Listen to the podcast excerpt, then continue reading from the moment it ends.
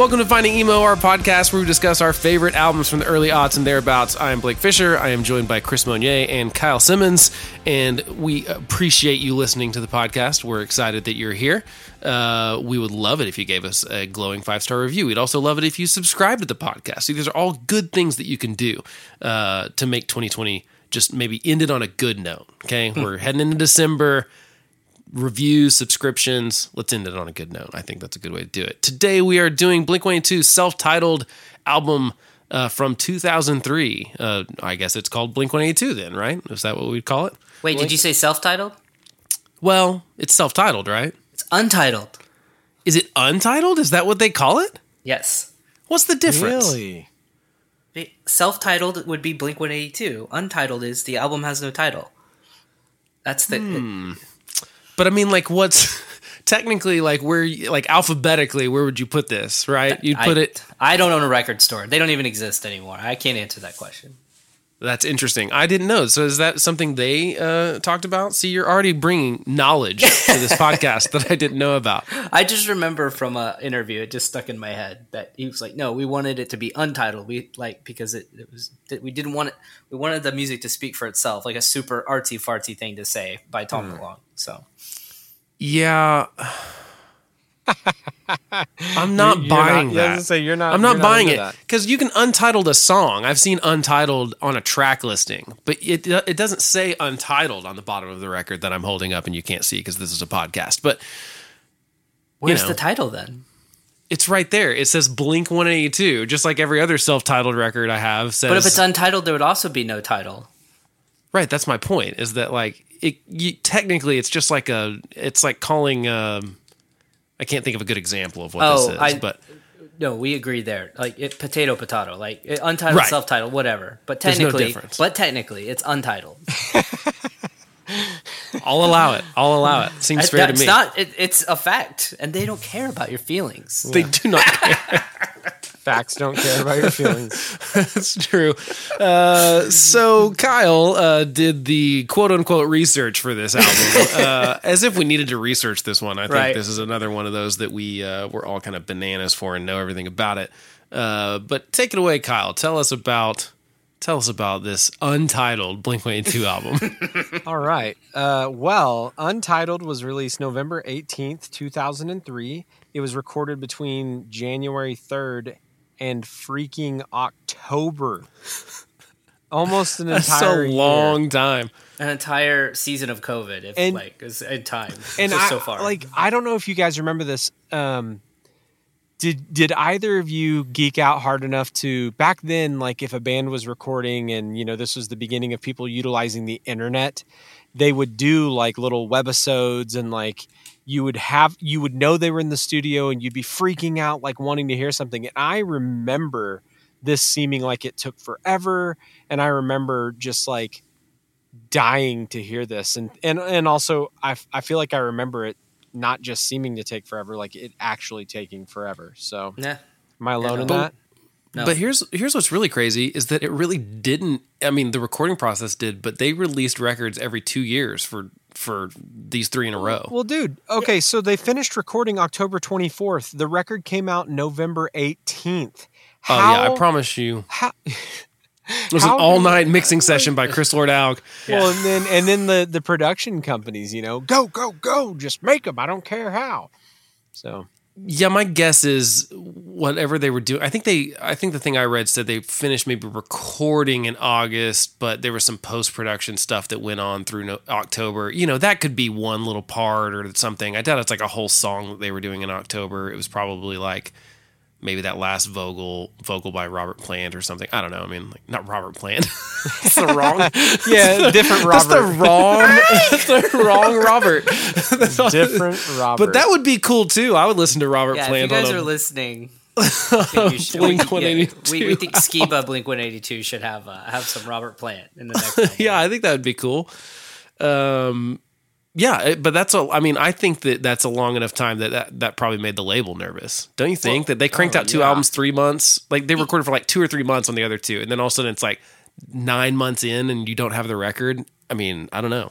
Yeah, the anticipation I think was just so high for it, and also, um, you know, I'm sure the label wanted to kind of like pump things up. Like you want to get people excited about it. So they probably kept talking about it, kept taking longer. Cause I'm with you, Kyle. I don't, I don't remember as specifically as you, but I do remember it feeling like an absolute eternity to the point where, uh, um, I think part of the reason I bought Madden 2004 was just Yep. so I could hear that song. Yep. Uh, that uh, you know, I mean, I literally was like, well, I don't really have a lot of money, but I gotta hear this song today. Like I had to hear it that day, the day that Madden came out. Yep. Yeah, I, I Yeah, I- distinctly remember that. Yeah, and, and I also wonder like if they, I, you know, I was I know they rented. Well, anyway, you can talk a little bit about that. I mean, I just I wonder if that was their plan to spend that much time, or did that? I mean, I know they didn't. Or that's they just a planned on- luxury that comes with Yeah, Being cranking the out the biggest rock and hits. roll band Yeah. in the world. yeah, I think you're probably right. Um, anyway, onward. So, Tell us more. uh, you know, obviously this is uh, this is it. This is the this is the last one with uh, with Jerry, and uh, oh, Jerry Finn, rest in peace, yeah, R.I.P. as mentioned before. Um, and it says that like uh, Chris, you had mentioned prior to us hitting that record button that uh, that like their lives had all drastically changed because all of them became fathers before this record, like right before the making of this record, and um, so that changed that changed things. It changed the way that they recorded. Um, Not Travis though. I don't think Travis had kids yet. It says it says all of them. She she was pregnant. I, I, Oh, I was think- she? Okay. yeah. And um, anyway, so like I remember in particular reading something about uh, feeling this, and I don't, I don't, I, I don't quote me on this, but I believe they started with this record. Like Mark would go in a room and write a verse, and Tom would go in a room and write a chorus, and and maybe they'd give each other a vague idea. We're going to write a song about you know summertime. I don't know, and um, and feeling this is is uh, a result of that. Like they were not in the same room together. Went Yeah, went- no, and yeah. and uh, one wrote the chorus, one wrote the verse, and they crapped out a pretty awesome song. And they're both about sex Yeah, doing it. without without knowing. Yeah. that they were gonna. I mean, it's Blink. What are the There's a decent chances? chance, but uh, no, that that yeah, that happened. I remember uh, they did a MTV did like a sort of a making of the album thing where they just talked about it. They didn't really have a ton of footage from the making of it. They had some of it, but um, and I remember them mentioning that on the on the on that. So, well, and I yeah, think I also have like uh, crossed crossed memories because I I feel like MTV did like it showed the recording studio, but I think that that's from Take Off Your Pants and Jacket where they where they uh, showed them kind of like living in this house and recording. No, no, that's this. That's is that this, this one? Okay, Yeah, well, no, they well, did. cool. Take Off Your Pants was in a legit studio. This one is a house they rented for six months. Wikipedia says they got kicked out of the house. They didn't get kicked out of the house. They signed a thing to say Yeah, they were going to use it for six months, and then the people wanted to, yeah, people Yeah. wanted to move back into their house or whatever. And so they didn't get kicked out. They just ran out of time. They thought they'd be done with the album, then they weren't. kicked Um, out. Uh, lease went up, untitled, self-titled, whatever. Yeah, whatever. And so they end up doing the rest of the record in some studios and stuff. So that's why there are like five or six studios credited on on the back of this album because you know they did most of it at that house. And it's also the first one where they did like the other ones were more like they got together, they wrote the songs, and then they went in the studio and recorded them. This is like they basically wrote and recorded that whole album at that house. They didn't have like demos and they didn't have stuff fleshed out. You're right. It was like Mark writing something or them like hammering out a song and burning out on it or realizing there's a good idea there.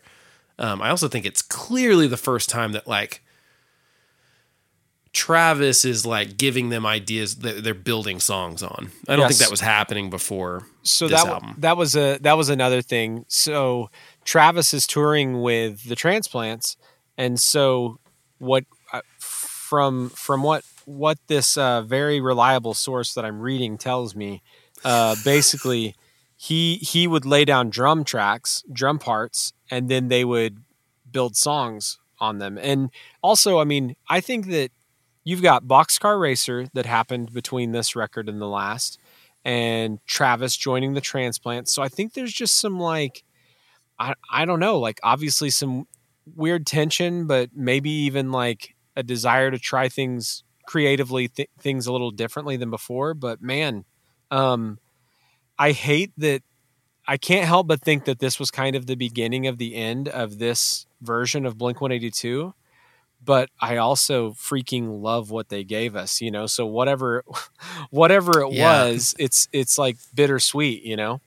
Yeah. Yeah, it is a weird kind of juxtaposition there because you're right. Without the without that time and kind of that creative environment or whatever that they created, even though some of that was the chaos of it, some of it was the fact that yeah they had like four or five bands between the three of them basically. Because what was Plus Forty Four thing yet, or was that after this record? After Okay, so Boxcar Racer, Transplants, Blink One Eight Two are all all happened between 2001 and 2003. I mean, that's kind of crazy, right? I mean, that's a lot of stuff that people are juggling. Not to mention they're like basically the most famous band at the time, so they're also busy with other stuff, and they've got clothing lines and all sorts of stuff. So some of that chaos ended up. You're right. Travis laying down some kind of loops and stuff that they write great songs to, and then he comes back and does the drums later.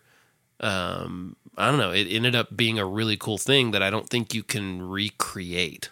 Like it's like, you know, you can't, you couldn't put that, can't get that magic again. Like I, hmm. I don't think you can recreate it because like it's just about that time and place, and they and you know, there's not a form. I think they've tried to do it since, as far as like they still do some of that stuff. They get in studio, they write stuff. You can be in hmm. remote different places, but I know the one that came after this, they were literally all three in different places. Like And- none and- of them were ever in the same room. and you can again. and you can hear it dude i'm Yeah, telling you you, tell. na- like that what sucks about that one is there's no cohesion uh, because they're not ever together and Right. like it, at least on this one they were still like they had that chemistry they'd been touring nonstop they were constantly around one another so it kind of worked because they were on the same wavelength there are a few songs that i enjoy on neighborhoods but like all i hear is the distance between all of those dudes when i listen to that record so Yeah. yeah, the the feeling's not there. no Well, not. uh, uh, just to go back to your the, the short discussion about like the other bands, but like,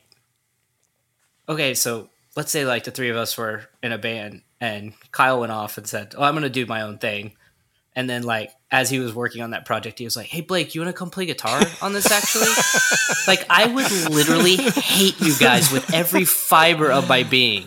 Like I, that's just so. It had to be very tense even like after we after you after the three of us would have made up there'd still be like this This is totally Mark. This is totally different than Blink 182.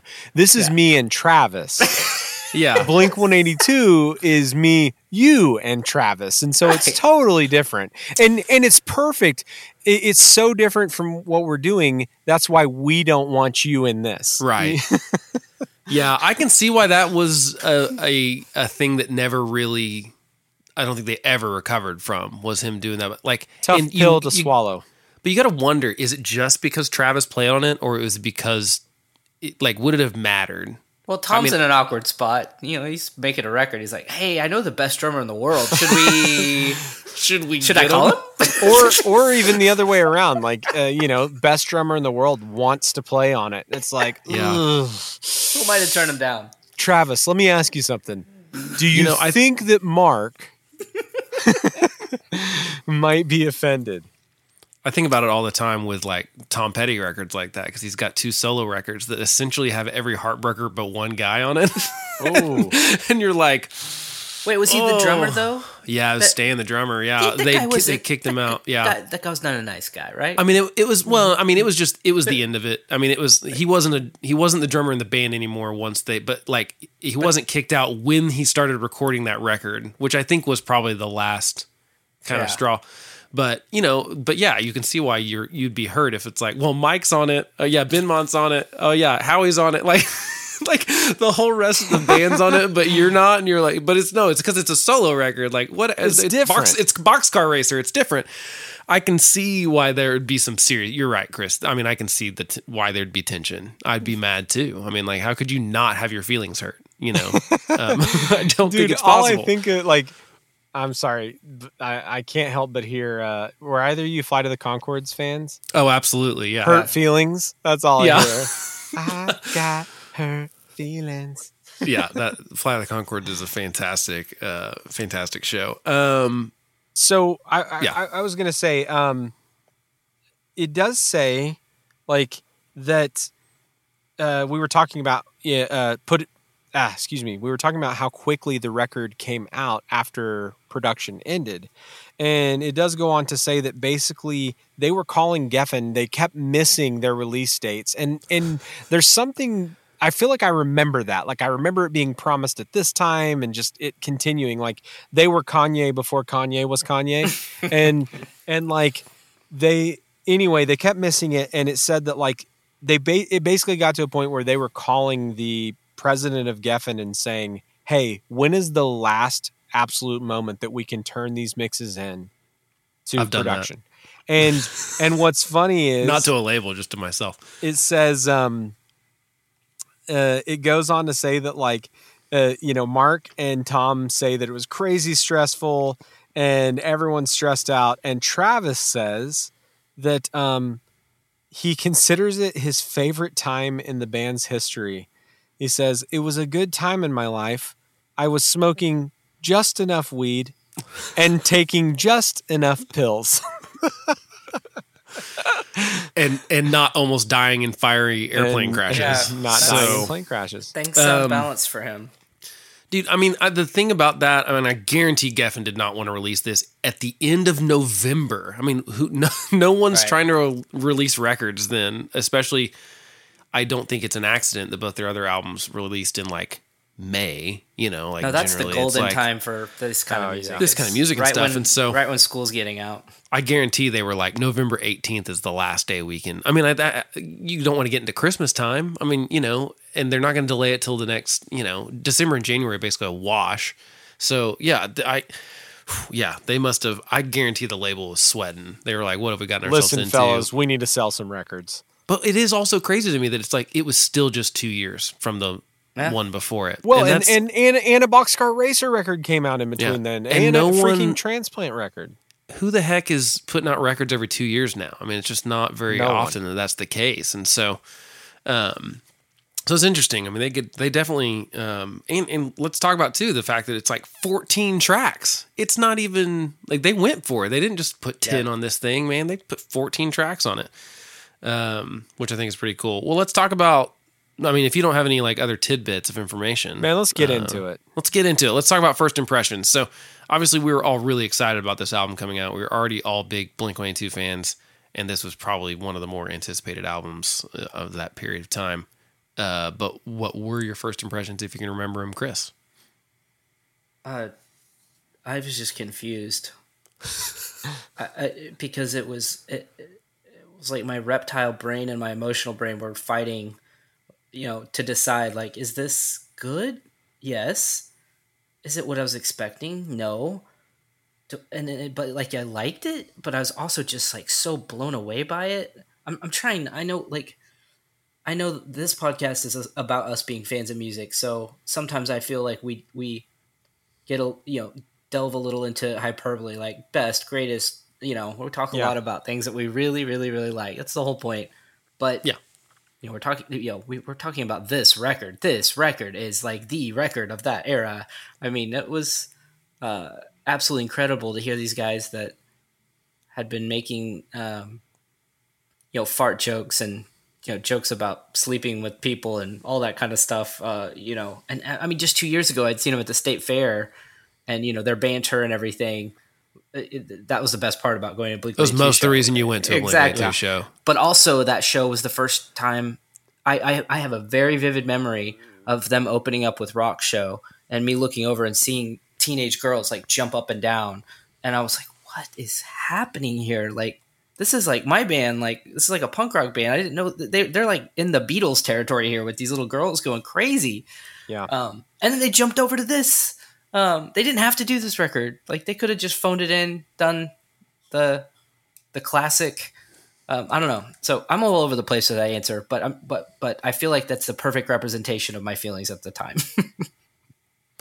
Yeah, I mean, well, Kyle, you go first. What what were your first impressions? he of- can't go first. I went first. Well, I mean, I was like bef- bef- before me. Before I was going to say what I was going to say, Kyle, you say what you're going to say. So I I'm with my birthday buddy. I was stunned. Like I I didn't know what to think. And actually, Blake, I have a vivid memory of like 2003 i guess it must have been myspace but like you had made a comment and i called you like i, I remember calling you on the phone I do not remember this. we talked because i was i was driving around listening to it i was like dude i don't I don't know what's going on. Like I, I don't know what to think of this. Do you remember what my comment was? Was mine positive or negative? Do you know No, what? Do you remember what I said? I think I think that you had like listened enough that you were like, no, I, I think I'm digging this. You know, like I think I, I, I, I feel like you're the person that was like talked me off the ledge of like, no, man, like keep going, it gets better.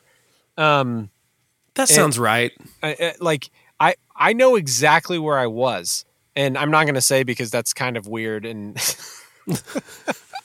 I was driving close to Wiley Post Airport. I'll say that. Okay. And like I I distinctly remember like people on MySpace were talking about it and you shared an opinion and I called you and I was like, "Yeah, what what are they doing, man?" Like it it actually kind of I think it actually kind of scared me because I played in a band that was similar to them and it was like, "Do I have to do this? like do I have to like But don't you think that like Blink 182 be- oh, okay, great. Well, okay, so yeah, you're right. Okay, I get you. I I think I remember my first impression loving it. Like I don't remember I remember some of the stuff weirding me out a little bit. I mean, certainly and that some may of have the been wh- honestly stuff. blake that may have been why i called you maybe you were saying was, how yeah. much you loved it and i was like dude what's going on Yeah, Yeah. I, it's one of those weird things where it's so hard for a band to evolve without abandoning everything that they did before. And the best, I mean, so they kind of, you know, they did Enema of the State, which was obviously a big leap from the one before it. And Pretty then they do Take Off Your Pants and Jacket. And that's really just Enema of the State Part Two. Part two, With totally. Mm-hmm. even better production. And then they were smart enough to know they can't make that album three times in a row. And I'm sure they could have done it and it would have been great, but it also would have ended. That would have Yeah. been it for them. And maybe it sort of ends up not being it for them. They make more records, but it does kind of become the last of the three of them do. Uh, really, in my opinion, sort of. Um, but uh, so they're just a step ahead. And you're right. It kind of made every punk pop band go like, well, uh, uh, uh, what? You know, and some of them kind of went, oh, okay, we can do something outside of that or whatever. So I mean, it really opened the door for, and then they're they keep doing that. I mean, like, and the best bands always do. They are they're always a step ahead of like yeah making the same record mistake kind of thing. So I think that's probably why I liked it so much at first is just because I, I realized that like you couldn't make that record three times in a row. Paramore's the same thing. You can't make you Yep. their self-titled one ends up being like something that people kind of go what? But like you it's like what you want just the, and i think mark hoppus actually i saw he tweeted something like that when that record came out. He was like well you just want to make the same record over and over again? Like it was like no this is a band evolving. It's cool. Um to me it kind of felt like they were this is such a bad comparison. I'm not saying they are like the beatles but it was kind of like when the beatles decided they weren't going to tour anymore and they were like hey we can kind of like that kind of really opens up some things we can do on the record. We're to make records for making records. It felt like this record was like, Yeah. they're like, oh, we can spend some time on this. We can do some stuff that like we like the drum sounds is a great example. It's like Trav, you got the best drummer in the world, and the other two records, you basically he cut his tracks in eight hours, and you didn't really get different sounds. You didn't really experiment with any kind of different stuff. This one has so much cool drum sounds on it. Like, Yeah. you Oh, got the yeah. best drummer in the world. Why not spend some time doing they- some cool stuff? Yeah, they pretty much on uh, take off pants and jacket, and probably Enema of the State too. Like pretty much straight standard guitar sounds, clean and dirty, right? Pretty much. Yeah, I mean they do a few little phasey things and stuff Yeah. stuff like that. And, and to be fair, that's also Tom opening up with that kind of stuff. I, mean, I Yeah. remember reading an interview with Tom where he was like, "I believe you plug your guitar straight into your amp. Like there's no, it's just your clean channel and your dirty channel." That was his philosophy. I'm sure Jerry Finn dragged him kicking and screaming to even put like the chorus pedal and stuff like in the phaser on Enema of the State. But this one, he's like, oh, wait, actually, there's some cool stuff that I can do with these kind of things. And I can do acoustic guitars and I can do, you know, uh, there's just all sorts of cool stuff that they basically said, why not try something? It seems like that was more part of that's they had the time and budget, obviously, to do so. So I loved it. I love the production. I, I, I remember specifically this album makes me feel like I'm cold because it came out A in November and B, Yeah. my car did not have a heater. and so, or like the fan didn't work. It's not that Oh, the wait, heater is this work. the Mercedes? The Mercedes, yeah. oh yeah, And and was those seats were so oh, leathery, oh, and cold. leathery and cold. And so I remember I, that. da- I was dating this girl that lived in Edmond, and like so I got it, and like I would put it. I mean, it was just in rotation driving back and forth from Edmond, but like you had to get. I had to get on the highway for the heat to kind of start seeping out of the vents a little bit. So this, uh, like the first three tracks of this record, just make me feel frigid because I was just in the dead of winter and driving with no heat, like just trying, like you know, gripping the wheel, shivering until the heat started seeping out. So this album still makes me feel like I'm cold. So I- yeah, I, I- just I thought it was you know it was a good grow it, good growing up album. Yeah, I, I, I think also for and and you guys feel free to like correct me and and point me in in the direction of other records, but I think at least in like pop culture, just for in view of everyone, I think this is the first time that I th- I heard a band like when this record came out and they talked about it say things like. Well, we liked this music and we liked this music, and so we wanted to try some of those things. Yeah. Like, actually, like, you know, cre- I mean, I, I, I don't know, like kind of creating a fusion of of all the things that they liked and still their sound and and like also, I think without this record, we don't you don't include uh, Blink One Eighty Two in in a list of emo bands, you know. Oh yeah, Yeah, that's a good point. It's true. Yep. So I think you're right. Well said. Um, well, should we go to track by track discussion? let's do it. Okay, let's do it. Let's go to the first track. Uh, Feeling This, uh, the aforementioned track that Chris bought the Madden game just so he could hear the whole thing. Here we go. Feeling This.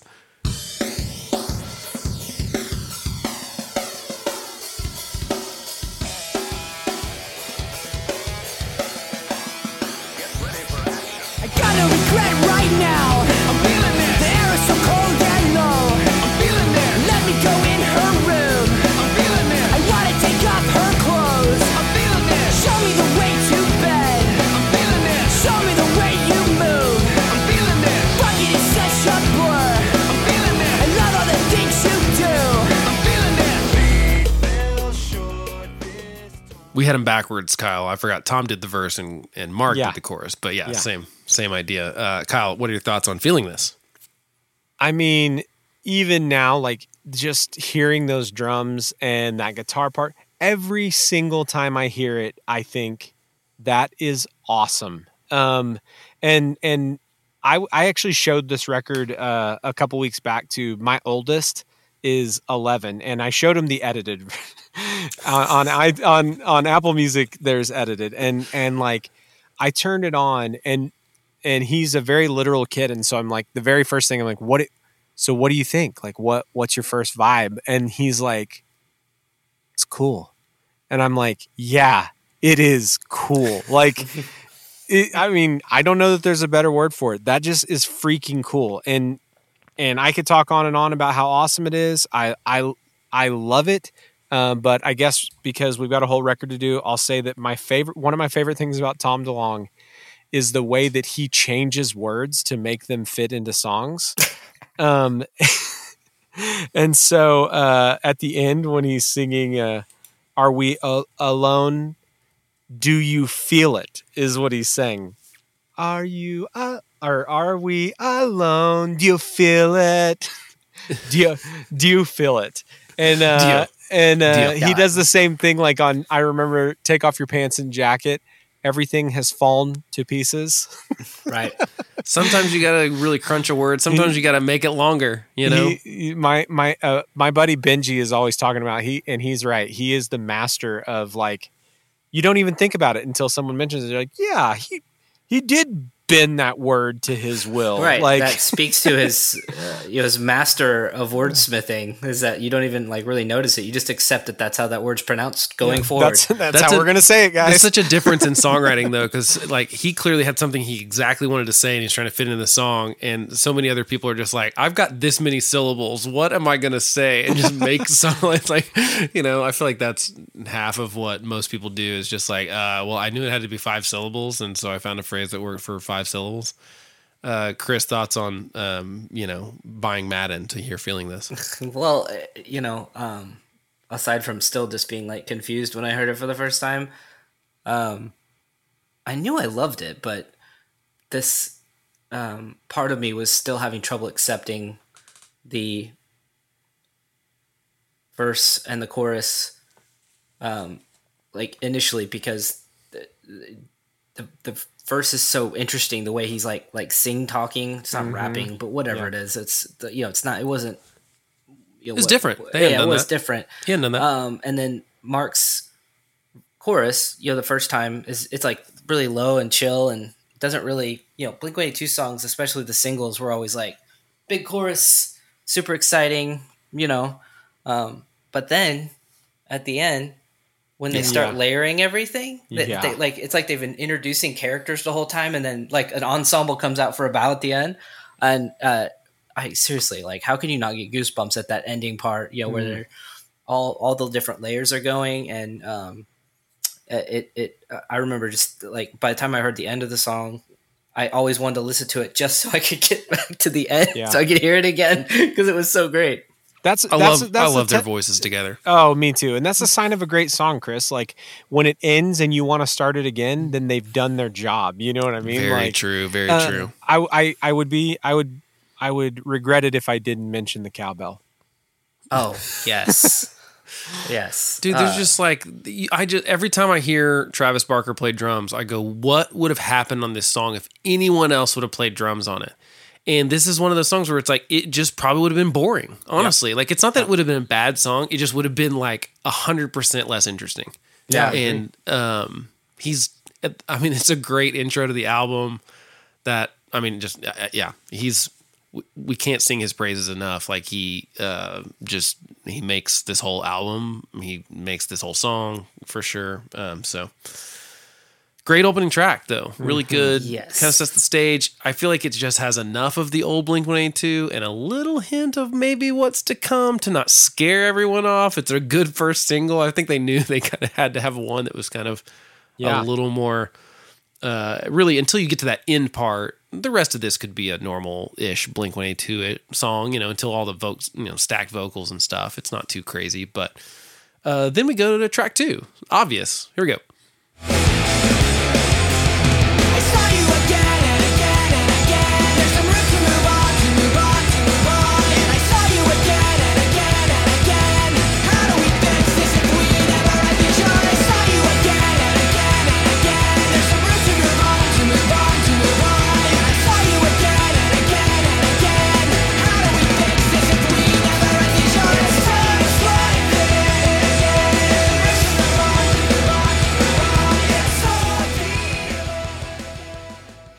chris what are your thoughts on obvious I mean that what is it like some Mongolian bell or something in the uh in the pre-chorus? You know that dong. What is that? this is, a, this is a great time to talk about this so the, oh, girl, you've got info. Go for it. well, I have some info. So here's what's weird: they don't really talk about who all plays all the other stuff on this album. Um, the basically, okay. Here's the here's the obviously bass and vocals Mark and guitar and vocals Tom and drums Travis. Um, Travis Landon Barker, all three names. Um, keyboards Roger Joseph Manning Jr. And then really the rest of it is like, oh, we've got, you know, obviously Robert Smith is on our track, keyboards on all of this by John Morrical, additional instrumentation on Violence and Obvious by Ken Andrews. So Ken Andrews also uh, produced The Everglow. By Mae, he mixes a whole bunch of records and stuff too. Oh, Kenny. Um, yeah. So Ken Andrews, uh, he's like, I guess he's an artist, plays guitar. So anyway, he did some additional instrumentation on this record, and then like that's it. I mean, that, the, so I'm guessing most of that is this Roger Joseph Manning Jr. guy doing keyboards and alternate bells because there's all sorts of stuff that's not just keyboards. I mean, maybe it was just keyboards, but sound like some of this stuff sounds like like they really went and got those bells or whatever. I don't know. It's hard to tell, but so I don't know exactly what tracks who played on what. Um, but and I, I assume Jerry Finn did some stuff too, but it doesn't say he did. But I know Jerry Finn, Yeah. I think, did the piano and stuff on their other albums when like the organ. I think he did. I could be wrong about that. yeah, but- no, I think you're right. Yeah. uh, so I'm sure he did some of that stuff. It doesn't say he did, but um, yeah. So That that stuck out as a sore th- like a sore thumb to me when I first heard it. That's when I was like, because you already got the cowbell from the first song, that dunk dunk thing, and Yeah. and now you've got this. I'm like, okay, so these guys are like really pulling, you know, They're opening really up doing stuff. they're going through like all the closets at the studios, like, hmm, could we use Could we put this on there? Yeah. But that's what made made it so cool was I think Kyle or maybe Blake, I, I can't remember who said like the old and, and the new. They were always kind of marrying these two versions of themselves. Um, because that that the, the extra you played obviously is just like a full going for it rock and roll like punk Right. rock Travis blazing away at the drums um, but yet it had this like soft interlude for the um, verses Kyle, what were your thoughts on obvious? Oh, I love it, and then, and I I especially love I love the little musical interlude that was right before that clip, the like Oh, weird yeah. noise and uh, And just then that the guitar, that uh, minor guitar chord. so freaking dun, dun. awesome. Um, I It's a love good it. second track. And and what's weird is Chris, I am so with you on like I was torn on this thing. When I first heard it, I was actually I think I was sad. I was sad that they sounded so different. And and like I cannot lots of separate emotions Well, the thing is like when I listen to it now, I can't listen I can't listen to it with those new ears. You know what I mean? Right. Because I love it so much now. So it's it's tough because I don't you know, I know that it was just because it was new and different, but man, it was it was tough at first, but I listen to it now and I can't I can't not love it. It's just freaking awesome. I wonder. Yeah, that is a weird thing. I always do wish I could go back and hear something for the first time again. I know that sounds weird, but like, especially from the like, um, I saw a great tweet one time or something that was like, "I'm just sad my kid's never gonna have the magic of hearing where the streets have no name on the radio for the first time." you know, it's like, you know, like that. There's just you know you can't get that back once you hear a record for the first time, or even even just that first period of time. Not even just the very first time, but before you're like analyzing every little thing and picking every instrument out and all that kind of stuff and anyway, yeah, it is one. I, I'm really curious if I'm fooling myself into thinking that I loved it from the get go, but I don't ever. I remember there was some stuff that weirded me out for sure, where I was like, "Whoa, this is different," but it never turned me off. If that makes sense, I don't feel well like so. uh, I think that Would you say it turned you on, Blake? sure, yeah, I think it Well, did. I was me- freezing, freezing Me- in the car, getting turned on. So one thing about me and Blake's friendship was that Blake introduced me to a lot of rock and roll bands um, and more conventional pop music.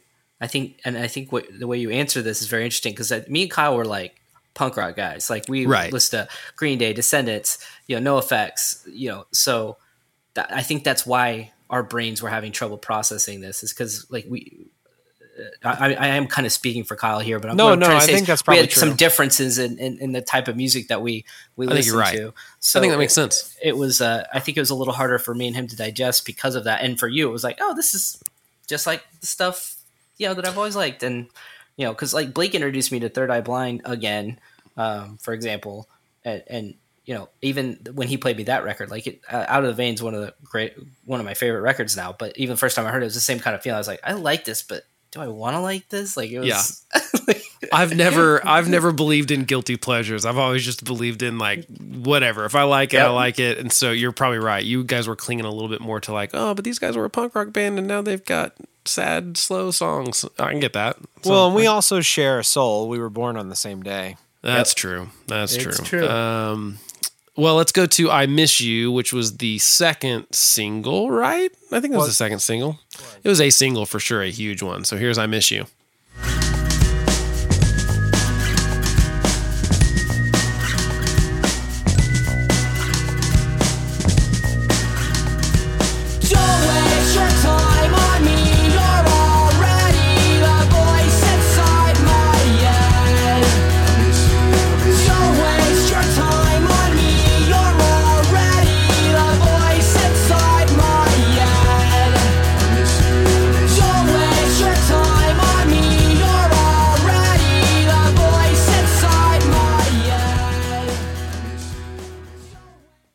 Mark coming in with that baritone because he's good at it.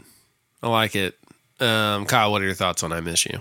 Uh, I did want to confirm second single released February 3rd, 04. Um, it's freaking awesome. I mean, this is one of those episodes where I'm just going to be like, oh, it's really good. I I just love it. Um, it, it. And this one is so different. And Chris, you you started it. You said that like with each song they're adding something new. This one definitely those little bell chimes. You know, like they're just They've they've got all the ear candy on this, and it's this one's interesting because it's it's uh it's very simplified compared to Yeah. what else they're doing, but like it's still full of like those little those little ear ear candies, and um, I love it. And and uh, I mean, I'll probably get sentiment more sentimental as this goes along, but like this is the end to me of them of their voices together and Yeah. sounding this good and it is so good and it is so sad that we that this is it i mean it's Yeah. so it's so good that they went out on such a high note but it's also just such a freaking bummer Yeah, it really is. Like it, I, I do. I, there's not very many. I, I mean, I think Blink One Two is a huge reason why I like when two people are in a band and and sing harmony against each other and stuff. I just I think it works better than like one person stacking their vocals on top of themselves over and Yeah. over again. And not that they don't also do that. There are songs where it's just uh, you know Mark doing his own harmony makes more sense. Uh, but God, I love the like him doing the verse low and then Tom comes in and does his verse and it's the octave higher and it's just got they both got their own flavors and it's just I don't know it's cool and I love the kind of call and answer thing them singing on top of each other that happens all over this album. I love it and it, it makes me yeah super sad because I think from then on it kind of felt like this is a Mark song this is a Tom song. Yep. It's kind of the last one that felt like it was both of them um and all three of them really because trap you know this song doesn't happen without that loop for sure. Yep. it's a cool only loop on the record. Um everything else was legit but this one was actually like a little brushes loop or whatever and and then the acoustic guitar and i think it's an acoustic bass too. Yeah cool sound without being like the token acoustic song if that makes sense like Yeah. you know it's No, not just like oh i'm gonna strum the acoustic Yeah. uh, instead of doing electric. No, it's like a, it's really Yeah. cool. I mean, it's really cool, and it's as good right now as it was the first time I heard it. Honestly, like it's only gotten better. Uh, Chris, what are your thoughts on on I, I think- Miss You? I think the seven chords played by the let's call it the string section. I'm not exactly sure what Yeah. instruments are there in the chorus. I think though I, I don't know how they decided to land on how those notes like build up and um, you know go up the up the scale, but uh, I, I I don't know. It just made it like this incredible, beautiful piece of music. And this song, dude, this song gets me emotional because like it's called "I Miss You." It's like peak Blink One Eighty Two, and every time I hear it, I think back to the night that I heard that they broke up. I remember, Uh, like, I remember it too. yeah, I remember like Dave Navarro, I think, was on MTV and he was like being interviewed and he's like, I think Blink 182 just broke up in their tent. And like when I hear this song, I think of that night. And I, I mean, I, I'm not gonna lie, I cried a little. I was like super upset. I was very, very heartbroken. I loved this band, and I did too. you know, I played. I was also a like 24, so like it seemed like the biggest thing that ever happened. But I played a didn't know they solo were just gonna show get back like together. I played a show a solo show like that week and did a Blink One Two cover because I was like so bummed about yeah. them being done. what'd you Uh, play I played Wendy Clear, I think. Oh, Yeah. good choice. yeah yeah. good one Um, You guys go go back and listen to the podcast on Enema of the State. We talked about Wendy Clear. we did talk about well, that. you i won't tell you my opinion of it you'll have to go there Crap Um, sandwich.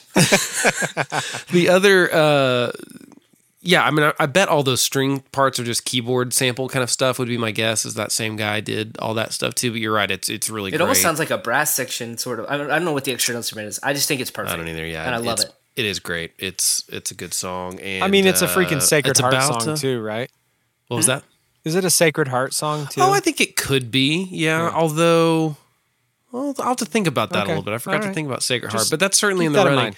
uh, and verses about uh, I love songs about movies too, and this one's Yeah. about Nightmare Before Christmas. Yeah. That's my favorite thing when people write a song. This song was written From from a- Blake. Like it was almost like they had him. I in love mind. yeah, I love Nightmare Before Christmas. I love Blink One Eight Two. You write Blink One Eight Two writing a song about Nightmare Before Christmas. I'm, I'm all in. So if they just would have had Tim Burton direct the video, that would have been even better. But uh, guess they didn't think about that. So anyway, or maybe probably just cost too much at that point. Yeah, I was just like, probably thought about it. They blew their I mean, they- budget on they- Robert Smith. They probably could have uh, paid for that. Okay, let's go to violence. And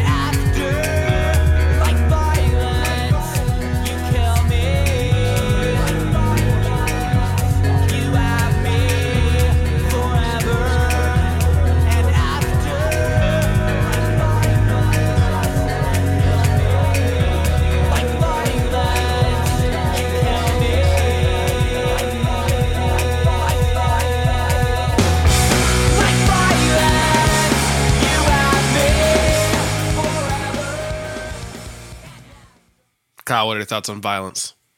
The song, not just violence in general. Violence is bad. I'm a fan. Um, I, I get my way with it. I like that. it's it's excellent.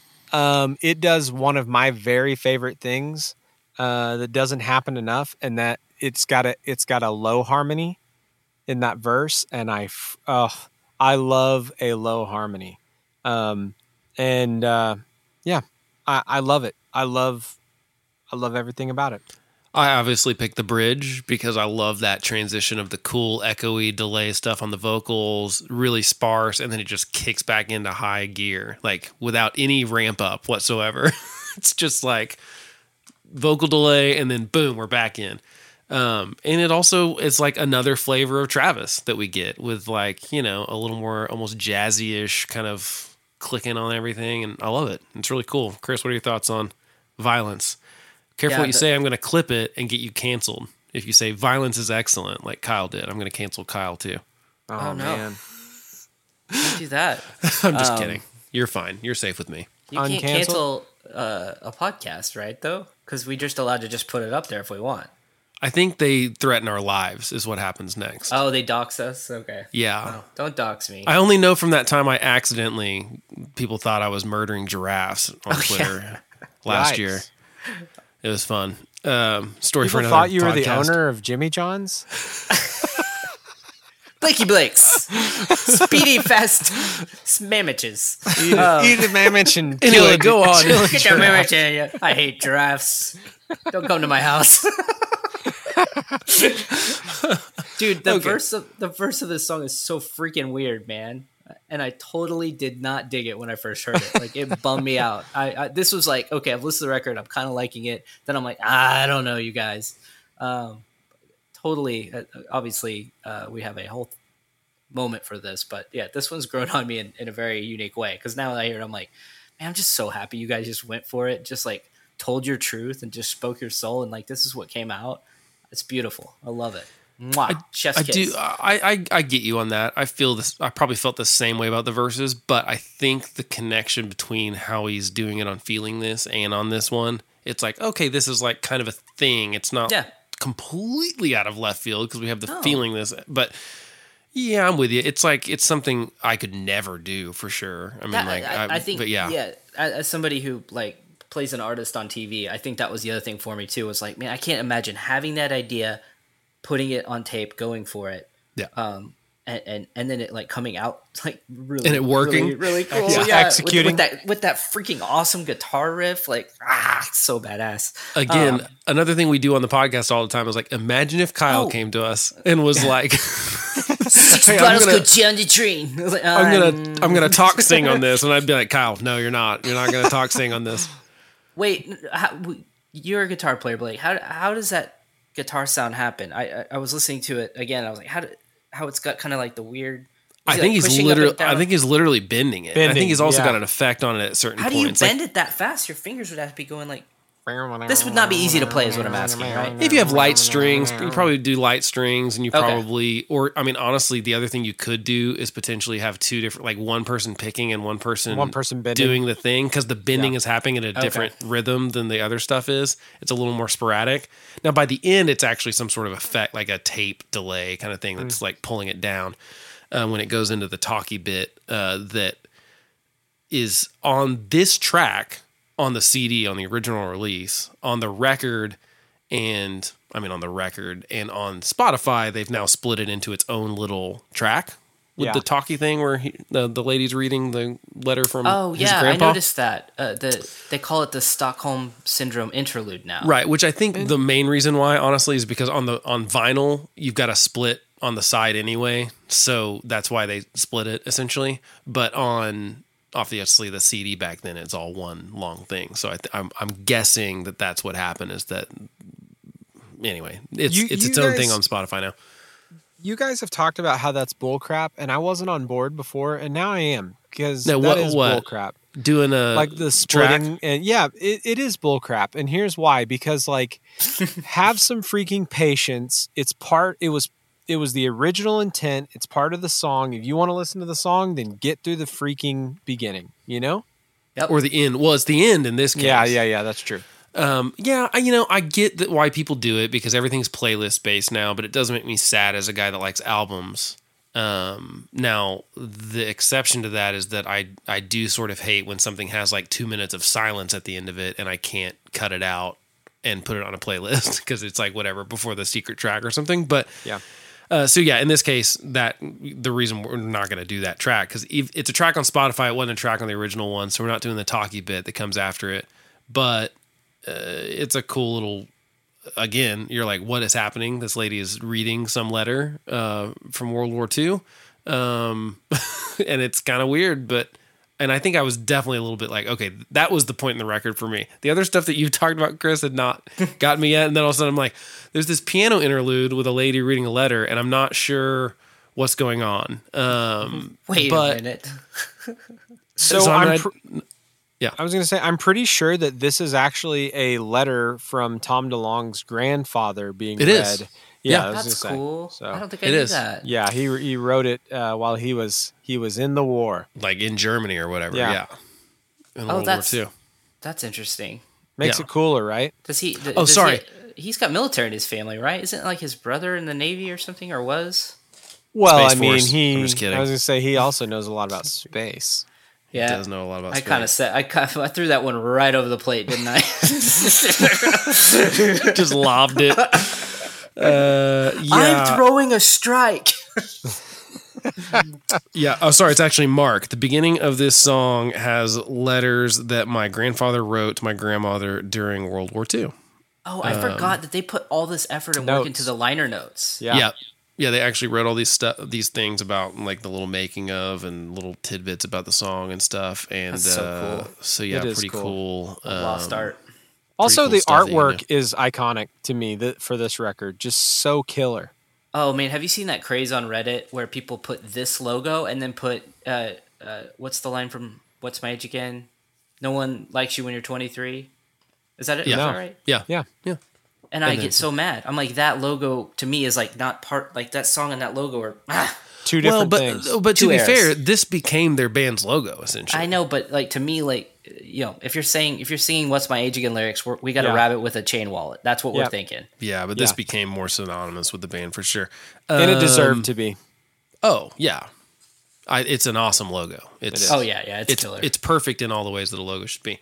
Uh, so let's go to actual Stockholm, Stockholm. syndrome. Here we go.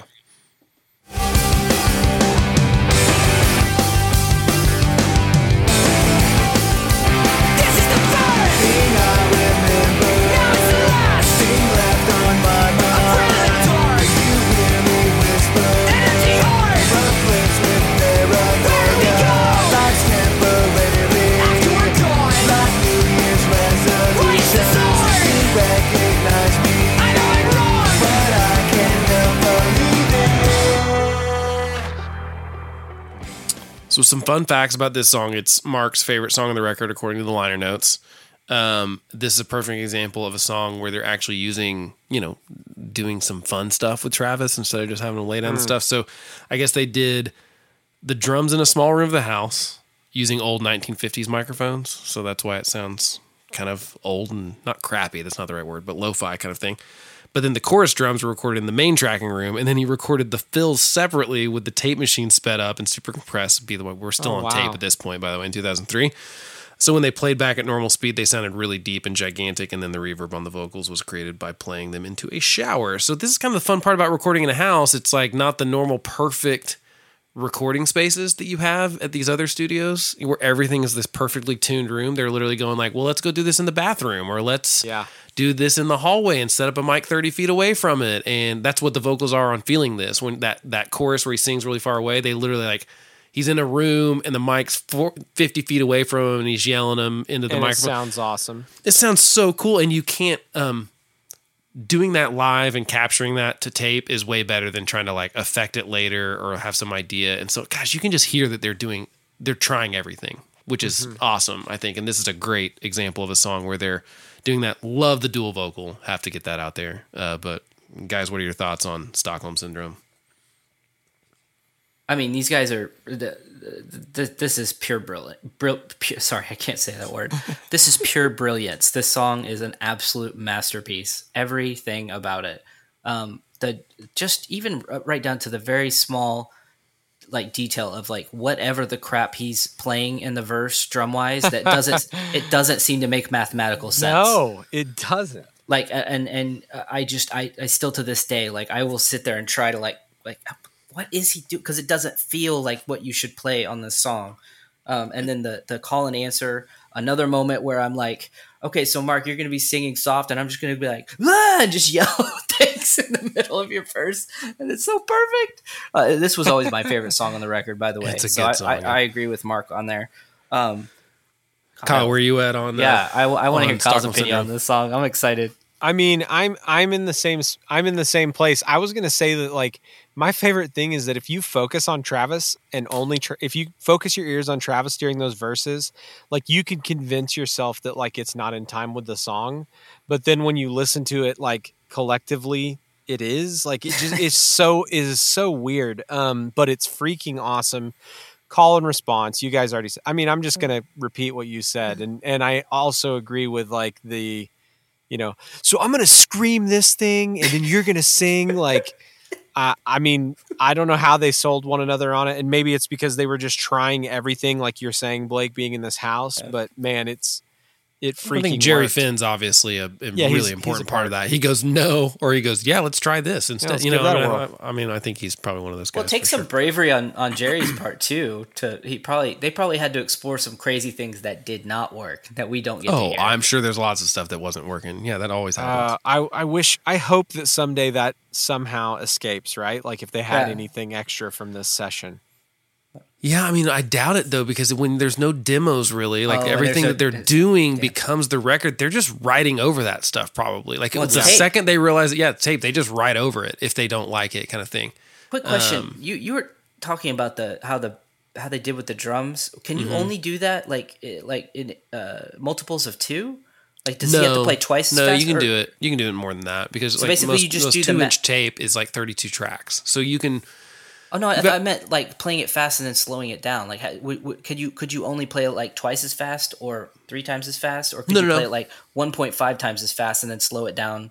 It's just math, right? I don't know enough about tape machines to know it's there. I think most of them have pretty static variables. Maybe there is like a knob that you can. I don't know. I never recorded Okay. tape, unfortunately. I'd still like to. Sounds just like a fun thing to try. But yeah, I would imagine there's some sort of no because you can slowly. No, I know this actually based on the clarity one is because they were slowing down that tape or speeding it up the whole time. So there must be some sort of variable that you can like slowly turn up, or and it's not just jumping from like one to two to whatever. You get more, you know, fidelity at a higher speed than on slow play, obviously, because think- you're getting more data. Do you, do you think Travis was like, hey, I'm gonna go ahead and bend space time on the verse here to make this fit, and then Jerry was like, idea, I can actually just like do that with tape. I can Yeah, bend I can space time by speeding it, slowing down. Like, And I'm let's not- just do both.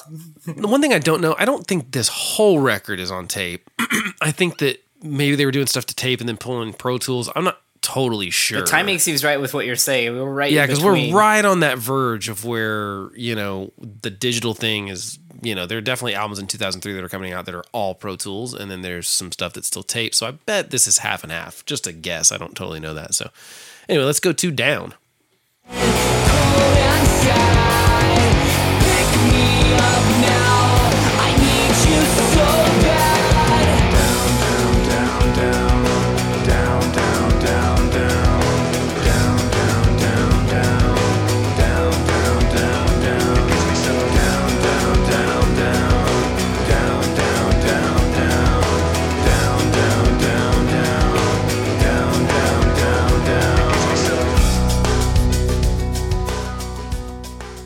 Kyle, thoughts on down?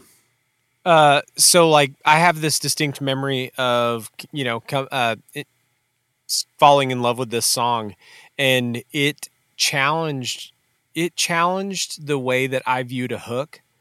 Um, you know, like I think I think you guys both know me well enough to know that like I I really I really like poppy catchy songs, and I I, I like trying to write poppy catchy songs and like Ditto. I I think that it has to be, you know, like you think that there's a formula for it, right? And then these guys do something like this and it's like man, he's just saying the same word over and over again and it is a hook. Like and it's what I'm going to be singing later when I can't get it out of my head. yep. Yep. And so Yeah, like simple is better sometimes. yeah. Well, and I mean but I mean s- I mean, does it get more simple than that? You know what I mean? Like just one one freaking word and he killed it. I, Well, yeah, technically, na na na na na na na Yeah. na Well, na. yeah, It's I a could- little simpler, but But I could never figure. I'm with you, Kyle. Like those were the ideas that I was like, how do how does that happen? Does it happen organically? Like uh, I, I, I could never do that. It was I'm going to barely write wordy- something here, but it's going to be brilliant. Yeah, Eh, but I- three part harmony, and I- I think this Yes. is kind of where Mark's at his best. That low Oh, register of his, down, it's so down, good, down, and he's doing the down, he's doing two other harmonies on it, and they're really subtle. And I mean, it's it's great, and it I'm- matches, like, also it matches the lyrical content and the mood of the song so Yep. perfectly. It just, it's perfect.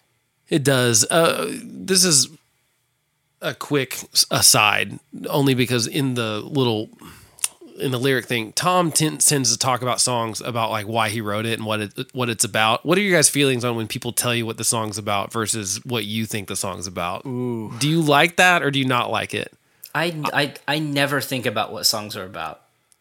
Yeah, I don't ne- very just often. never- yeah, so like it, it, it- when when they say it to me, it doesn't ruin anything for me because I, I to me like I don't feel those feelings about songs. I just never have. I don't know. It's a weird tick. I am with you most of the time, but there have been a few songs where I was just convinced well, I knew what it was about and it meant something really important to me. And then, you know, someone's like, oh, yeah, I wrote that about, I don't know, my dog or something. I'm just like, what? so, so I don't, none of these are like that for me. Uh, like, you know, I get what they're generally about and stuff like that. They're not super deep or something like that. There's nothing crazy going on, but I, it was just an interesting thing to have in the liner notes of that you could read before you'd even heard the song technically uh, when you bought the album. And it kind of i mean to me i'm kind of like man it kind of ruins the mystery or the like personal meaning that someone could get from that song once you're like oh no it's about this. Or Wait, it's, this gonna- is what i was thinking about. Are you going to tell us? I mean, I can. There's no, it's nothing to it. I mean, this is just he said the lyrics I wrote in Down are about a picture I had in my head of a boy and a girl inside of a car while it's raining outside. So I pictured over and over rain falling on the windshield while this guy is saying and thinking these things about wanting to kiss her and make her stay, which is basically what you'd think the song was about. But so that's a maybe a bad example, but it's one of those things where I I kind of more appreciate the Jim Adkins route of like I'm never going to talk about what a song's about. Uh, because Yes. it, it, I think it makes it you can That- be whatever you want it to be, That's an exception to my rule, though. I'm su- always super curious about what Jim's talking about. Like, and he'll never tell you. right but that's what i love is like it's always going to be a forever mystery um and and maybe maybe i picked up that like not caring about what songs are about from being such a big jimmy world fan because it just it to me like the, the the mood and the feeling i get from the song is like what it means to me like when i listen to um this song i all i want to do is be 21 again like that Yeah. piano and that guitar i'm just like man that feeling of just hope and excitement about life and all the possibilities and that song just like encapsulates it for me. So you're right. Now that I hear you say it's about just rain on hitting a car, I'm like, oh well, I guess I had a different vibe.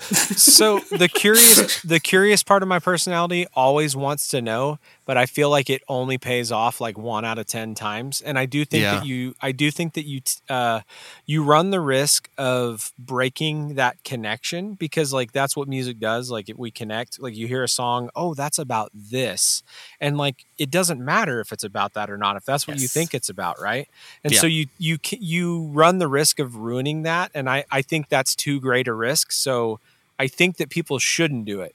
That being said, I'm so glad that you reminded me about those liner notes, Blake, because I believe that it's, and I'm going to butcher this, but uh, go back to it uh, on Asthenia, Ast- Yeah. Asthenia, and there, and it's such a cool.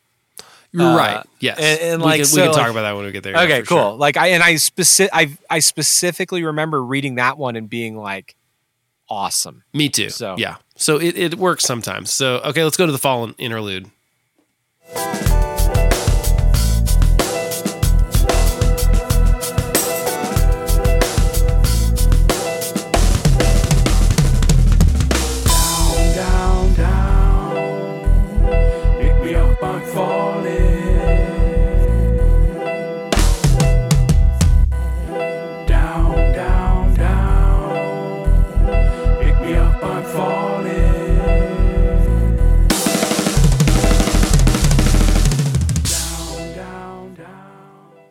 so this is basically Travis and this guy named Sick Jacken, who I had never heard of until this album, and I still don't know who he is. But you know, so he basically gave him that that drum part, the outro of Down, and then he built this whole thing on top of it. And then Travis was like, "Ooh, now I want to go replace my drums with all this other stuff." And so it's really just Travis and this one other guy uh, that did all this stuff, and it became like a little cool little interlude on the on the record.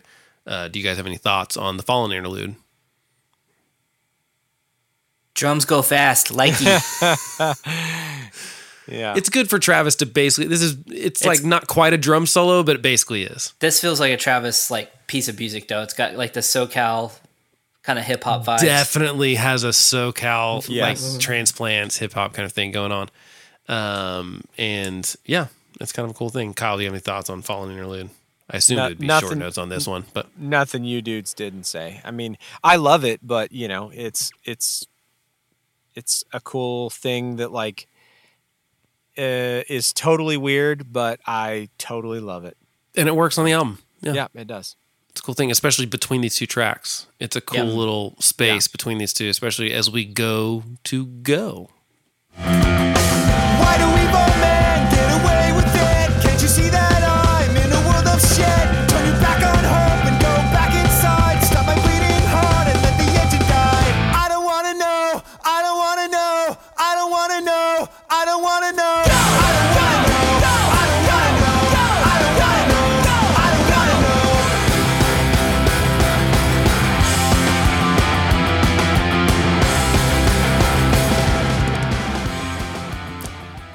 This song is awesome.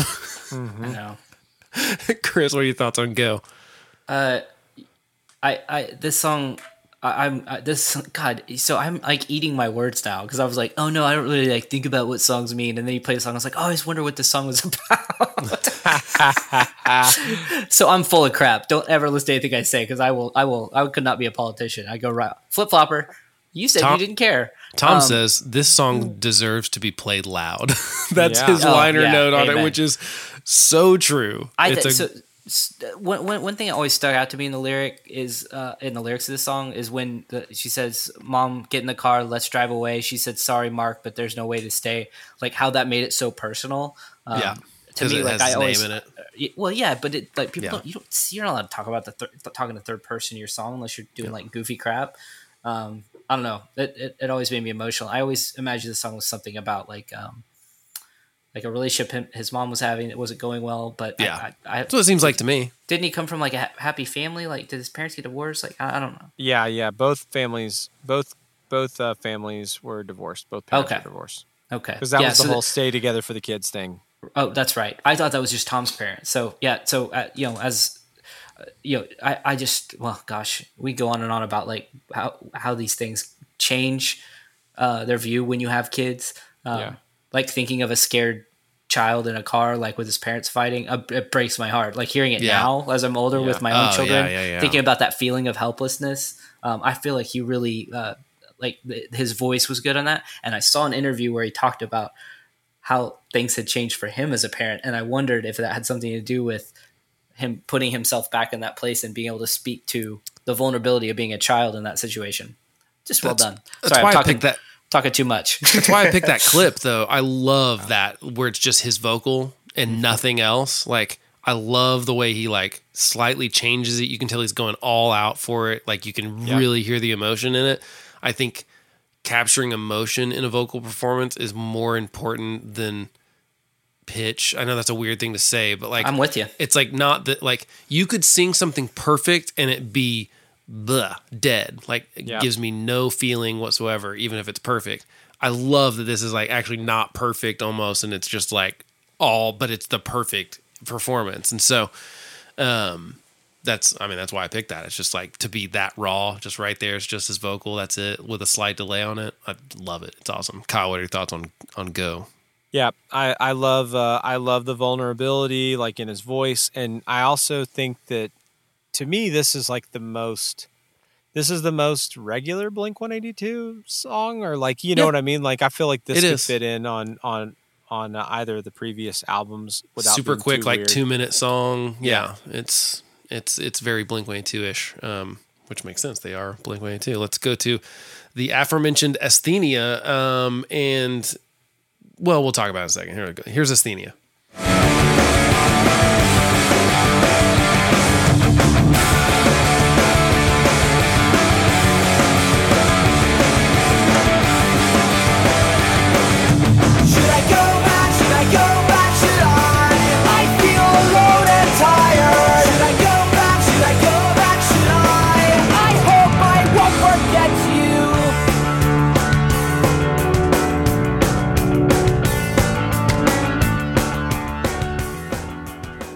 Okay, so you mentioned Tom's note, so I feel like we should probably read that. That's probably an important thing to do. So, this song is about one thing only an astronaut sitting in a space capsule about the size of a car floating above the Earth. He's contemplating if even coming back or not will help make a difference on such a negative place. A song about the loss of hope.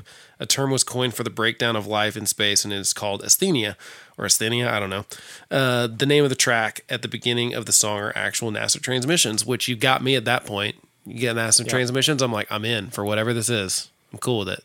Yep. Um, yeah, cool song. Um, and like a little more foreshadowing of his obsession with aliens and space. At this point, it was just like, oh, that's a cool song. And then you're like, oh no, he's like obsessed with space and aliens. uh, what are y'all's thoughts on uh, on this track?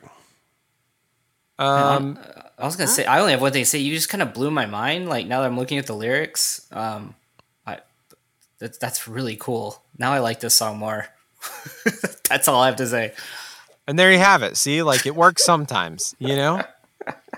Like sometimes you want to know what it's about, but rarely. Uh, also, the uh, another note in the the liner notes here, which I was pretty sure this is what it was, um, but I'd forgotten about it until I just read it again. That guitar tone of his is plugged into a Leslie organ cabinet. oh. um, which is a common thing to do with guitars because it, it gets this cool spinning speaker thing. Uh, but the tube was dying in it too, so that's why it's. I mean, again, you just can't if you're not trying everything. You don't have a dead tube and a Leslie organ. Yeah. What do you, you know? What are you gonna do? And so that's why it sounds so freaking cool. Um, uh, that's real, not an effect pedal. That's a real Leslie plugging into it. So not a I lot of people have those lying around.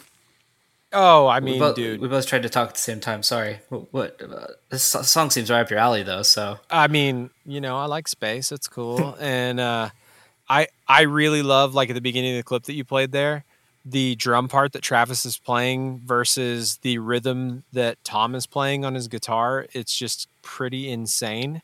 Uh, super cool. The effect that you're talking about that's coming Yeah. through that cabinet is just, it's just killer, man. Like it, it, it, it all sounds good. Um, I, I don't know. Like I, I know that this is like a buzzword now, but like everything on this record feels so intentional. You know what I mean? Like, it, like they were going for it. This was, I, I, I don't know. I, I like there were no happy. I mean, I guess there were happy accidents in finding that you can sing fifty feet away from the micro, the, uh, the microwave from the microphone, uh, you know, in the house, and it's going to sound cool. But I mean, like, man, it. Uh, I, I'm like all in on this record, and and I, I um, I love this one. So yeah, that's it. again, my favorite part about it is Mark's harmony on that like Yeah. alone and tired line specifically of like it just the wouldn't be the same too if, are if, awesome.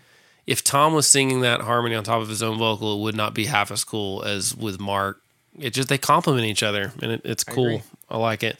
Um, I feel like we haven't talked enough about the transitions from song to song on this record and how awesome they all They are are. awesome. There's really like not you have to listen to this as a record. It's just not the same thing. And I think about like I really could have just picked like what I should have done is like minute long clips with 30 seconds of the end of a song and 30 seconds of the beginning of the next song because that it's really awesome everyone including into the next track which is always which i didn't do the transition but uh, very cool transition anyway here's always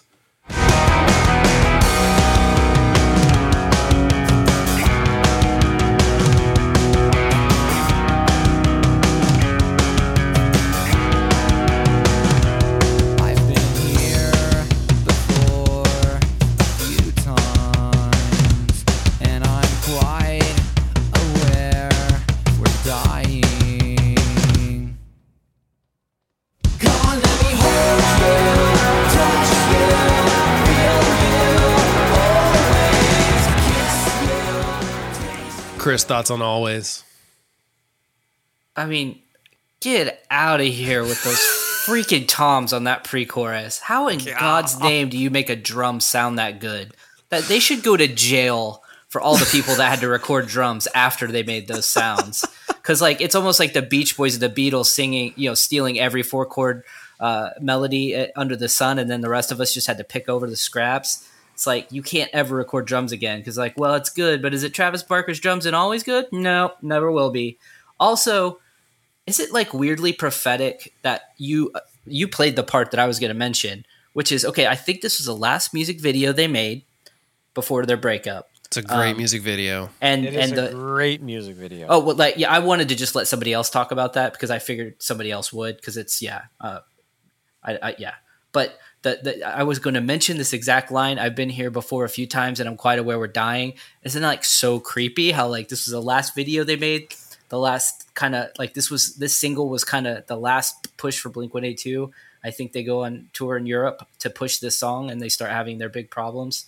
Uh, where Mark probably just brings up every night that um, yeah, well, boxcar racer. You, you, I never thought of it that way, but you're right. It is kind of a good foreshadowy thing. Um, yeah, I never really thought about that, but that's an inter- that's a good point, Chris. Kyle, it's just interesting. It's not obviously no, nothing done on purpose. Just like woo. Yeah, but Um, so the clip that you played is my absolute favorite with the freaking just the drums and the raw voice. yeah, And then going into the gigantic sounding chorus. It is so freaking awesome. And that's all I got. I mean, it's it's a jam for me, dudes. Yeah, it's de- it's definitely a jam for me. Kyle Uh, approved. Yeah, I mean, there's a I could say a lot about this song. I mean, it's a great song. Um, it's got a great. Um, it feels like it. Uh, I would almost. This is maybe my Sacred Heart almost song because it feels like it should be in an '80s movie. Oh Like, yeah. yeah, feels like it I'll could be. that. Perfect. and so it's just it's got a cool it's got a great feel to it um and i mean they they were going for that i mean clearly i mean you can hear it but also it's in the liner notes too that they were going for an 80s vibe which they killed i mean there's like four different bass kind of guitar sounds including like a bass synth and stuff um and man, it's just cool. It's like got a tambourine shaking in the chorus. I just love it. The percussion, the, the drums and percussion, as Chris mentioned, are perfect. They not not only do they sound amazing, they're all great parts. It's perfect parts for the song. Uh, it's it's a really good song. I love when I do like solo acoustic sh- kind of shows where I'm playing covers and stuff like that. I always do this one and no one can ever place it. They're always like, "What is that?" It's like they can't quite figure it out. And to me, that's just the sign of a great song. If you can take a song that's this well produced and then just strip it down to acoustic and vocal and chill it out, and people are still like, "That's a cool song." I can't. Why can't I think of what that song originally was? You know, with me playing it crappy, I'm sure.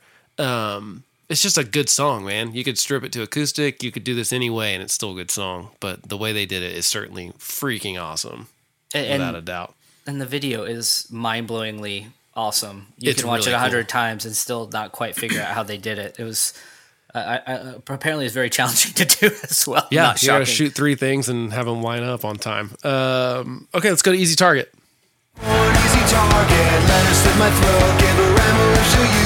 Caution on the road, lies, lies, and hidden danger. Southern California's breeding mommy's little monster.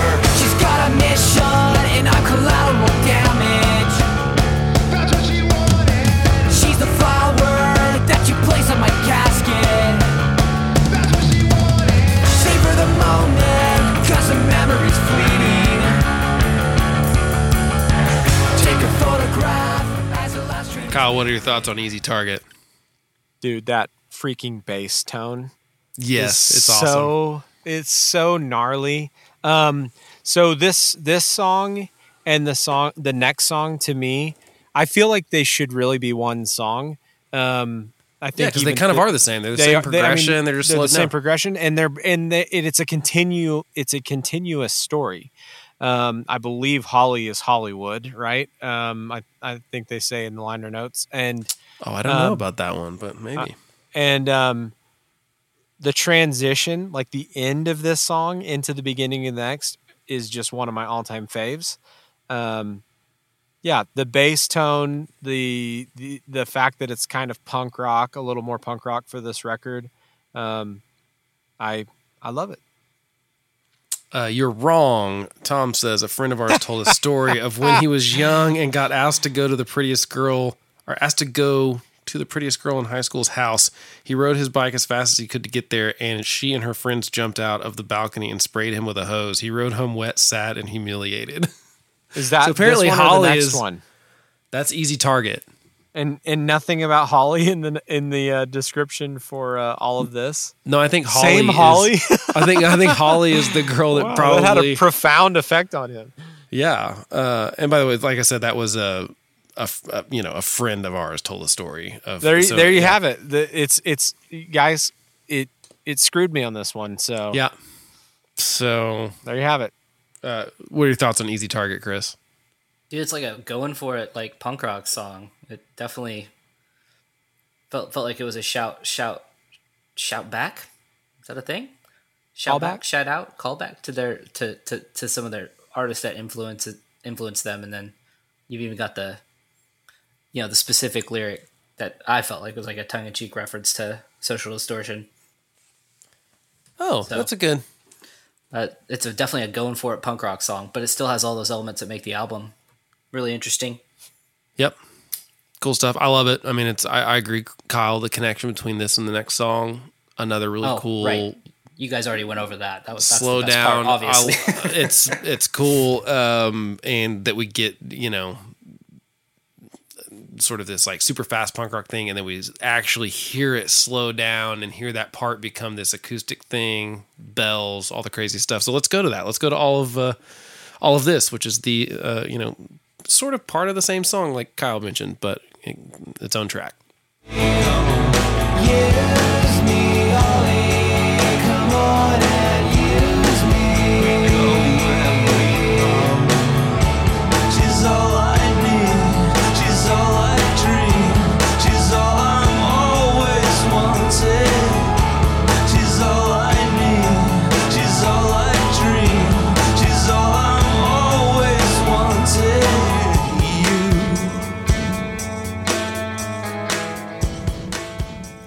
Chris, what are your thoughts on all of this with uh, featuring Robert Plant from The Cure? Myth. I said Robert Plant again. Oh my god! I didn't want to correct him. I felt bad. I was like, oh my gosh, man, it's getting sad now. I was obviously a bigger Led Zeppelin fan than I was of The Cure, but I can't stop saying Robert Plant. Uh, Dude, I I did not get this when, when this came out, and it still gives me weird vibes because I I was so like lost to the fact that this was so un Blink One Eighty Two, and I didn't really understand like how cool the Cure was. I think at this point in my life, um, yeah, I knew knew them for the singles and everything. So um, only only listening to a song as a as a more grown up grown up have I learned to appreciate it more. Um, but it, it's definitely an outlier. Uh, uh, it's a beautiful piece of music, but it's um, I don't know. Is it is it that it seems it seemed like they were direct. It's almost like they were directly like over influencing themselves by the Cure to perhaps get the singer you know Robert to sing on it. I'm not sure. I, I have a, I have a mixed relationship with this song because it's obviously a big moment for them having their hero play with them, but um, it's not like one of my highest, most favorite songs on the record. Kyle, what are your thoughts on all of this? Um, I Not appreciate featuring Robert Plant. I appreciate I appreciate Chris's honesty. Um, I I however do love this song. Um, it does it for me. I now and also in fairness to what you said, I think you're right. Like I was a Cure fan, um, and also I was excited because I think I knew that the Cure like the Cure had a record that came out in 04 right after this, and um, it has it has like such a ki- killer intro track. If you have time, you should go listen to that. It's a song called uh, I think Lost, and it kicks butt. Um, anyway, uh, I love it. I love his voice. I love the. I, I mean, I don't know the technical terms, so I'm just gonna say I dig the overall vibe of the song. Like, I really like that. Um, I really like that acoustic part um, that that comes from the end of the last Right. song. I re- I really dig that, and and you know, even if the songs weren't connected, I could even, I could even appreciate the fact that you they were like, you know what, uh, I think that has legs. I think I think we didn't u- utilize that enough, so let's bring that here. Um, really love that guitar part. Uh, love Robert Smith. I think it's an awesome song. So that's it.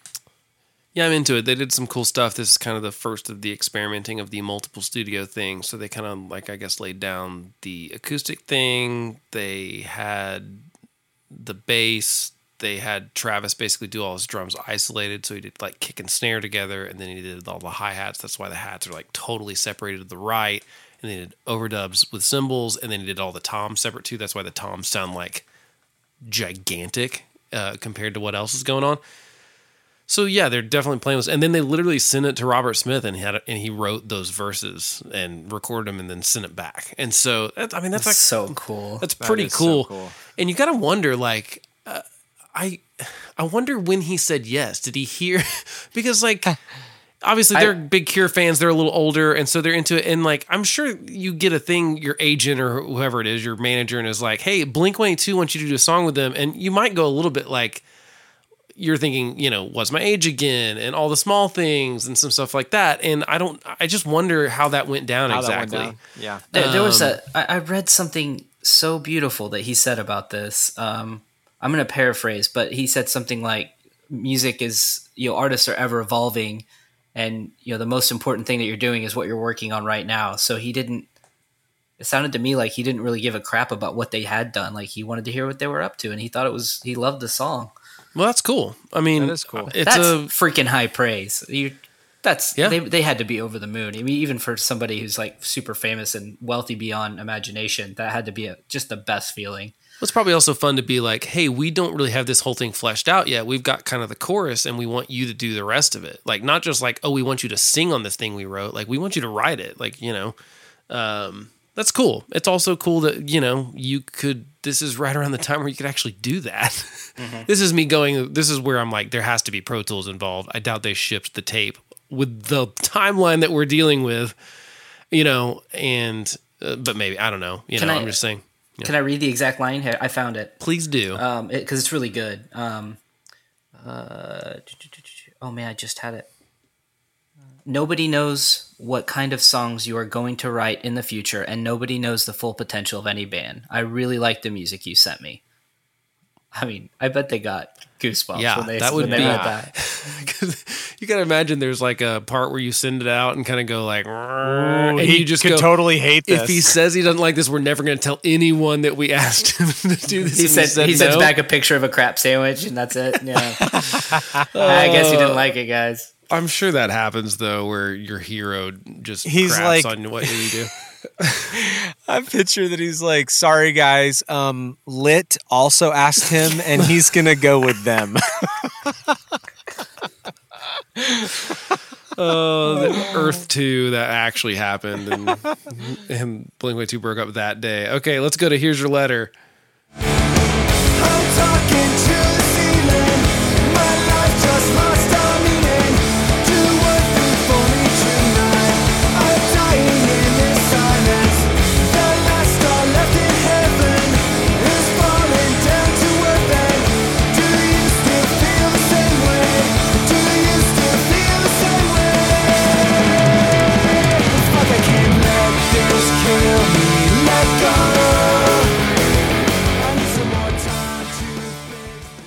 Mean, they really could have ended the record on that last song, but they're like, nope, we're gonna add two more. We're gonna make it a 14 track record, and I'm glad they did because this is a good song. Uh, Chris, what are your thoughts on "Here's Your Letter"? This is one of my favorite Blink One Eighty Two songs. I love it so much. It's very good. Um, I love. I, I I don't know how to like speak like what this is, but there's this kind of drum thing that happened to almost every chorus and every song in this era, where you'd be like, uh, yeah. Oh yeah. The, yeah. And this song like was one of the first like the push so, on the four. Yeah. Yeah. Yeah. It's like uh, and so then like all of us drummers in all the bands, like we started just doing that all the time after the song. like listen to Saves the Day, Stay What You Are, and tell me you don't hear it a thousand times. Oh, that's all they do. Yeah. Yeah. Exactly. is push that measure. Yeah. Yeah. Uh, Kyle, what are your thoughts on Here's Your Letter? Well, you picked the bridge, uh, and it was it was a good choice. Um, one of my favorite things about this song is I I've always wanted to do this and never like fully done it. They do like the half chorus. You know what I mean? Like the Yeah. first chorus is not a full like The they're like, country we're gonna? Give you, we're gonna give you a taste of, Little of what's coming. It's a country thing, small yeah. Taste. Country And- does it all the time, and I've, you're, I think you're right. Like pop and rock very rarely do it well, but yeah, I love it. They- they they pulled it off and and uh, I always appreciated that about the song. I also really dig that like th- man, I'm going to get all sentimental, but like even though Tom is not hardly on this song, like he's I know that he's in the band and so I'm cool with it. You know what I mean? That's beautiful. like well put. like if this was if this was on plus 44, I'd be like I don't know. Ah, I don't know. I don't know if this is for me. I, I was just so sold on them and like another thing aside from the fart and jokes um like they were You They just got were- all sentimental, and then you like, well record I- I- scratched.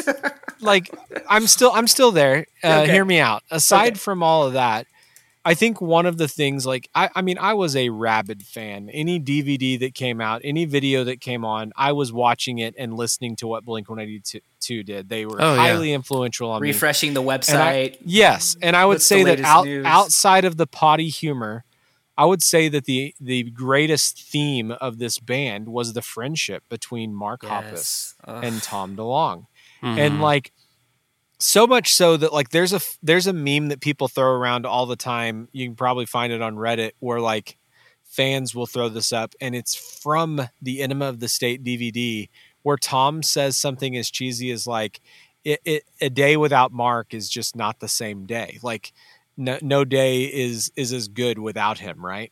And like to think of where we where we are now, you know what I mean? And like, it's just it's just a bummer. They were better together, man. Just period. And like, I I like Angels and Airwaves. There's there's plenty of stuff from them that I like, and there's and there's plenty of new stuff from uh you know new blink with uh with skiba but it's just not the same It's not the and same. so and so like um I, that was a long way for me to say that like i still dig that this is a song where mark sings by himself but like i think part of what i dig about it is that i still know that they're a band and i can go to the next track and hear tom. So. Well, that seems like a good reason to go to the next track and the What last track on the record, uh, which is "I'm Lost Without You," featuring Tom DeLonge.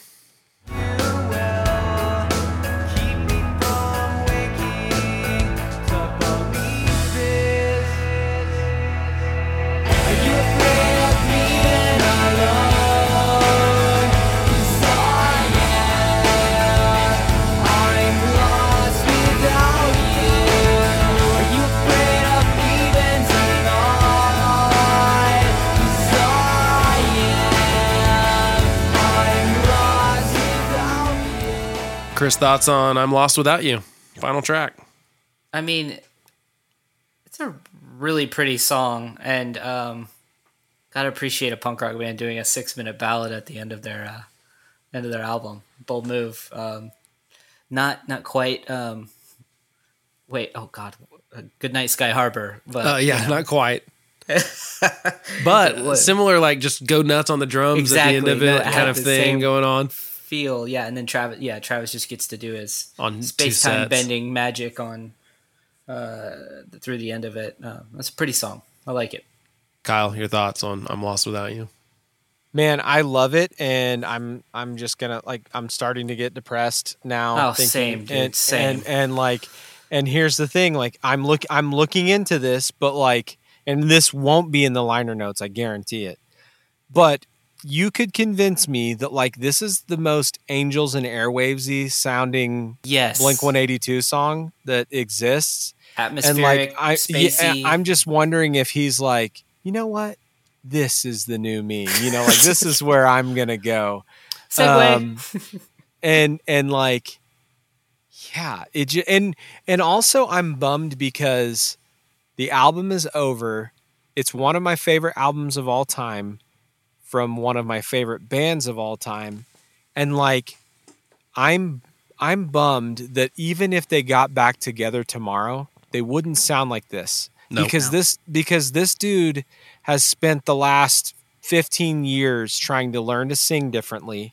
You know mm-hmm. what I mean? And change his voice and like it just wouldn't be the same. And and we know it wouldn't be the same because we got neighborhoods. And I know, and I know that there's some people that will argue that that's that it's wonderful. They're wrong. It's not wonderful. Um, there's all some right. good It's songs on fine. it. It's It fine. is all it's right. fine. It's fine. But you're not allowed to just be all right when you're Blink 182. Like, and and and you shouldn't just be all right after a record like this and like also like they phoned it in you know what i mean like oh we're like no one was in the same i don't think anyone was in the same Yeah. room state some I'm of not them sure were they on were in the different same- continents Yeah, I don't. I don't think mark they were in was the living same city. living yeah. in england so oh, yeah, like he's in London. um and so i i don't know like it's we- it's weird but like i'm actually bummed getting to the end of this because it was such a good record man what what could have been what would have been and at the same time maybe i should just be happy that we got this perfect album No, dude, it's like the last Seinfeld episode. It was just like, well, the last Seinfeld episode wasn't good uh, or as good as this album was, but you know, just it just Yeah. left us wanting more. I, even though they got back together and had other music, since this era of Blink One Eighty Two ends with this album, I, I felt like it was like, you know, no encore, just leave us wanting more. There's some, Yeah. something kind of beautiful about that. Yeah, it's kind of cool. disagree. It's a bold move. It's way harder to to do to pull off. it's better than sucking hard yeah. Are they the Sugar first Ray, band- Sugar Ray didn't do this. sugar ray didn't bow out gracefully Smash Mouth didn't do this. Are they the first band that doesn't say we break up? We're taking a hiatus. I mean, I can't. Was there a band before that that y'all can think of that didn't just say like we're done or No, now and was i gone? the only one that had to like that. grab a dictionary like wait Yeah, what No, I didn't know what They it called meant. it. They called it indefinite hiatus, which Indefinite kind of meant to me was like. It, I mean, it bummed me out because I didn't think Yeah. would, they were ever going to get back together at that point. Because uh, at that point, we knew some of the turmoil and all it the seemed stuff. worse than than a break right Yeah, because it yeah, seemed no, it seemed like well the pissed. what clearly yeah i mean you know not that i'm can take sides not that you ever know exactly what went on but i mean it, the the clear travis and mark continuing to work with each other and tom not being in the mix like you know i don't know whatever read any interview. yeah Very clear. but it just yeah it bummed me out and but it was i mean it was at least like okay we're not going to call it a breakup and then so then when it happens the second time you know yeah you get excited neighborhoods is like okay and then you know i don't know it's just like you're right I, it really bums me out looking back now that i didn't realize that this was like i mean i did really like this record but i don't think i fully appreciated that like hey you're not going to get this again this is it you know Well, I'm bummed out that the three of us did. Like, if we had known, we'd have gotten a car and we'd have gone seen seen this record toured. You know what I mean? yeah oh, I would have gone to every show within Right. 50 miles. No, they, they, they that, that's a really good point, Kyle. They, it didn't feel like a we would've band that was going to have an indefinite hiatus anytime soon. It felt like a band that was going to be rocking out for a while.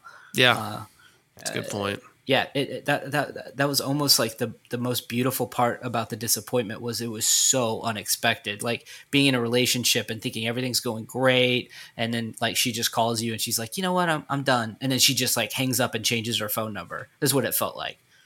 Felt like we got Yeah. ghosted a little bit. Yeah, for just sure. a little bit You ghosted us. Tom. He more aliened us. That's probably the better analogy.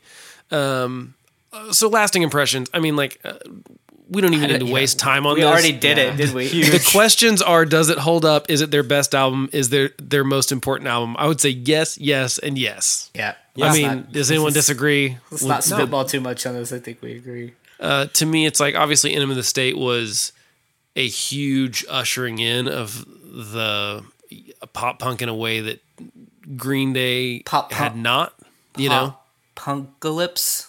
Yeah, I mean, and so you know that was a humongous, momentous thing, but this also then moved the whole genre in a new thing. You know, so I mean, to me, uh, as Yeah, far as Kyle important, said, we all got scared. We were like, "Oh, dude, we gotta do better and try harder." yeah. So as far as most important, it's hard to pick between those two because you know one launched them into the stratosphere, and the other one kind of launched the genre into the stratosphere. And you're right; it's the reason we consider any of these bands "quote unquote" emo or whatever. But yeah, I mean, it's a great record. It holds up. It's awesome. There's no doubt about it. It definitely makes me super sad that they didn't have a great one after this. They, I like their albums that come after this. It's, but it Me doesn't too. feel like Blink One Eight Two anymore. It's not. I, I consider it different. it's just not the same. Yeah. Um, well, so let's just jump to the the rest of it. So let's go to Desert Island songs. Kyle, what are two or three of your favorites on this record? If you had to pick, Oh no. I know Um, it's really hard. so, we do this on every album. It's super hard on every album. You're not allowed to pick Stockholm Syndrome interlude. That's mine. Okay. Not Uh, a track. It's the I'll, I'll go with uh I'll go with always I'll go with always and violence and feeling this. Chris, what are yours? I'm gonna go Stockholm Syndrome, Go, and Here's Your Letter. I think I'm with you on always, Kyle, for sure. I think I'm always go and I think I might be I think it's I Miss You. I know it's weird to pick the single, but that song is It's a great so song. good. Um Yeah. it's just really good. See, I assumed Um, that on my desert island we would get like a, a weak FM signal, and that's a pretty popular And song. you can get so- that still on, Yeah, on I a figured I'd hear it once. in a top while. 40 radio, yeah, maybe. Uh Nobody's Perfect. What's the worst song on this album? If you had to kick one off. Kyle, do you have No, one? I'm not doing it. I want to hear all these songs. Okay. Chris, do you have one? Same. I, I just yeah, it's not fair on this album. Yeah, I think I'm with you. I think if I like, if the Fallen interlude wasn't on it, I don't think I'd be sad about it. Except that I love it as a bridge between Down and Go, so I don't even think I can kick that off. I mean, that Yeah. would be the closest thing, just because it's you know it's just different. It's you know, um, grower not a shower. Um, other than maybe this album, the entire thing being a little bit of a grower for you two, do you have a specific track that uh, did that for you, Chris? I think I know we're talking about Go a lot. I, I, I don't think I appreciated it as much when I first heard the record as I did later. Um, I think I talked about some of the reasons why. So for me, it's that that song. I think for me, it's Stockholm syndrome. I know that sounds weird, but like, I like the song, but I grew like the more I listened to it, the and the weirder I realized it was. Like, so the structure of that song is a like if you if you took every section and named it a letter, the sec the the process of the song is A B C D A. That's what it is. Like, and you don't really know what a verse is. You don't really know what a chorus is. It's super weird, but it doesn't feel weird, which to me is makes Not is what makes no, it. That's That's what makes it so genius is that it doesn't feel like they went like, you know, you normally verse, chorus, verse, chorus, bridge, chorus.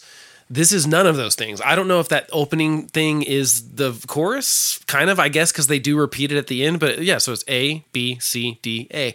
And so I think that that kind of stuff grew on me on this one because that just was not something they were doing on the old records. But like I said, it felt familiar enough that I didn't think about it like the first time or even the 10th time I listened to it um, and I never really wrote down that order until tonight. That's the first time I was like, wait a minute, like what is the order of the what? What are the parts on this song? And I re-listened to it and wrote those down. I was like, yeah, it, do, it only repeats that one part at the end. So I, I'd say I think that's mine. Uh, even though it's a, it's not like I didn't like it the first time.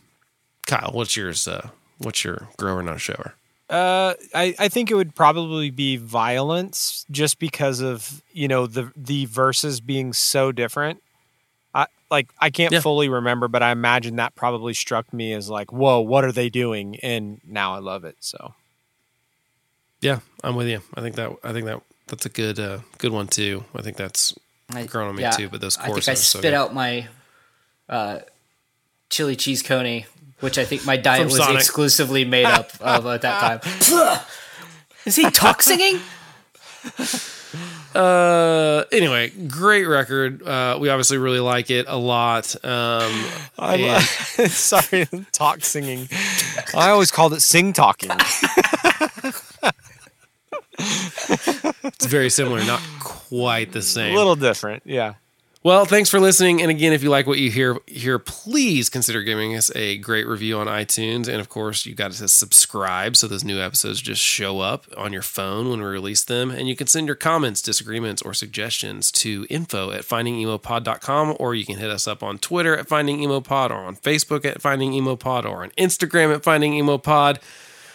We will be doing Mae, the Everglow next, I promise. Uh, there was a good reason why we didn't, but we will do it next. Okay. We'll catch you next time. Bye. Bye.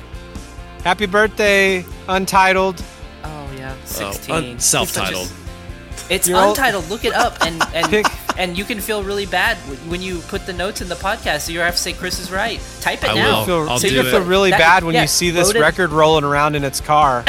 Load that up in your clipboard, buddy, because you're gonna be copy pasting that. All right, see y'all.